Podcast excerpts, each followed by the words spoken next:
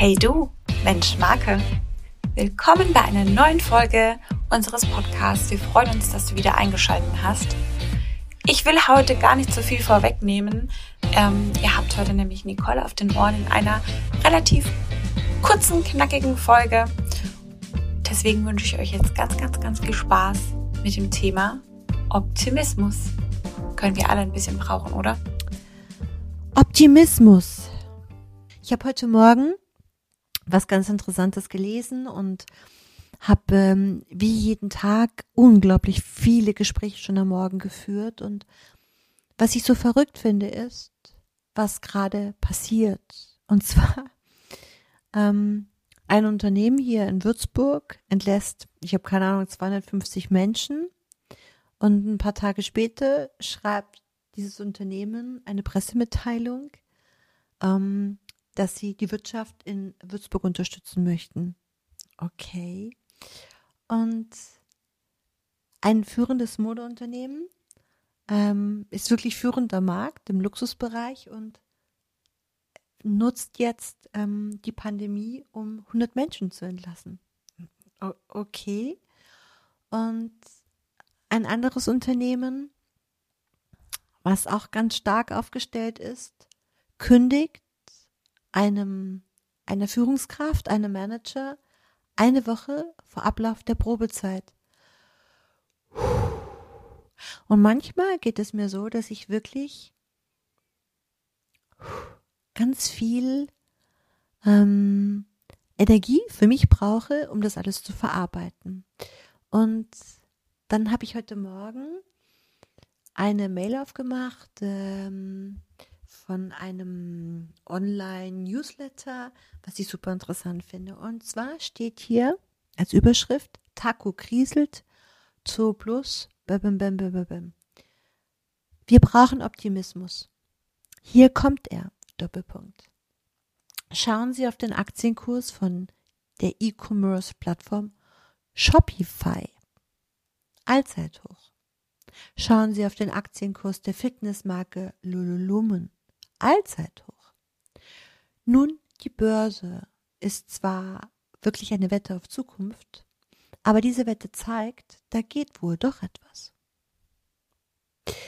Die Beispiele zeigen aber auch, es geht um neue Player, es geht um neue Marken, es geht um den Sinn und die Sinnstiftung dahinter. Da schwingt dann aber auch für alle anderen eben die verbrauchten alten Labels absolut Pessimismus mit. Alle würden so gerne, dass es wieder so ist, wie es war. Ach, war das bequem. Aber auch die alten Labels mit Geschichte dürfen hoffen. Auf die Flut. Denn die Flut ist eine alte Börsenweisheit, hebt alle Boote, eben nur nicht die, die Löcher im Boden haben, eben die Leckenboote, denn die, die werden sinken.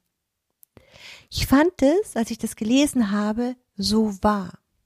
Und ich habe gerade ähm, ein Interview geführt mit einem wirklich Startup, der ist durch die Decke gegangen so cool.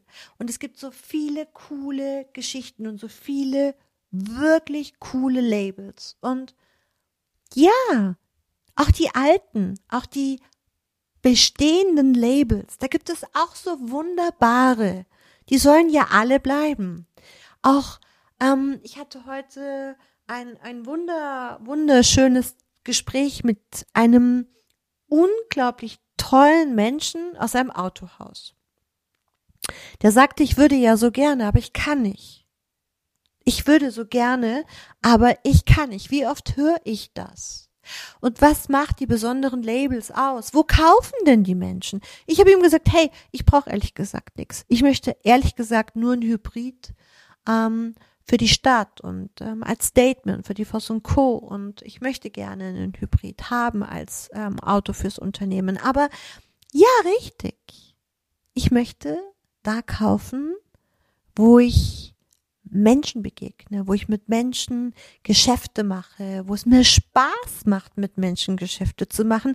Ich möchte da kaufen, wo ich Menschen begegne, mit denen ich abends auch einen Wein trinken gehen würde. Da will ich kaufen, weil ich muss nicht kaufen. Ich muss nirgendwo kaufen. Niemand muss irgendwo kaufen. Man muss doch nicht mehr Lebensmittel kaufen. Man kann die Lebensmittel, ich hatte gestern ein Gespräch mit jemandem aus München, der gesagt hat, du, komplett beim, beim Shutdown haben wir alles online bestellt, auch an Lebensmitteln. Das bedeutet, wir Menschen müssten eigentlich gar nicht mehr vor die Tür. Und die Frage ist, warum geht denn jemand heute vor die Tür? Und nochmal, ja, der Pessimismus für die verbrauchten alten Labels schwingt mit. Und wenn ich ein bestehendes Label bin, und habe eine Tradition und eine Geschichte, kann das auch ziemlich cool sein. Es kann ziemlich gut sein. Doch ich muss den Staub von der Geschichte runterwischen und die Geschichte anfangen zu erzählen und zwar neu zu erzählen, authentisch zu sein. Ich muss die Authentizität bedeutet, ich muss das, was ich spüre, das, was ich lebe, das, was ich nach außen ähm, über Marketingstrategien und so weiter erzähle, auch wirklich im Umgang mit meinen Lieferanten, mit der gesamten Lieferantenkette, mit meinen Kunden, mit meinen Mitarbeitern. Ich selbst bin der Spiegel. Ich selbst bin der Markenbotschafter meines Unternehmens. In diesem Sinne, ihr Lieben, habt eine ganz schöne Zeit. Ihr merkt, es gibt ganz, ganz viel Optimismus und mein Ziel ist es, ich möchte den Optimismus verbreiten. Meine, meine, meine, meine, meine Leidenschaft liegt darin, ich meine das ernst, was ich hier mache. Und ich möchte, dass, dass wir, dass wir gemeinsam etwas ganz Tolles, Neues, Großes gestalten. Und alle die, die daran glauben, schön, dass es euch gibt. Und alle die, die nicht daran glauben, toi, toi, toi. Alles Liebe. Ein Quickie für euch für einen tollen Start in den Tag. Wir hoffen, die Folge hat dir gefallen und du schaltest auch nächste Woche wieder ein. Bis dahin vernetze dich doch mit uns auf Social Media, Facebook, Instagram oder LinkedIn und abonniere unseren Podcast auf Spotify und iTunes und es wäre auch super, wenn du uns eine Bewertung da lässt. Möchtest du uns persönlich kennenlernen, dann klingel doch einfach bei uns durch oder melde dich für dein persönliches Online-Coaching an. Einfach in der Beschreibung auf den Link klicken, ausfüllen und dann hörst du auch von uns. Wir freuen uns und sagen bis dahin, do it and stay tuned.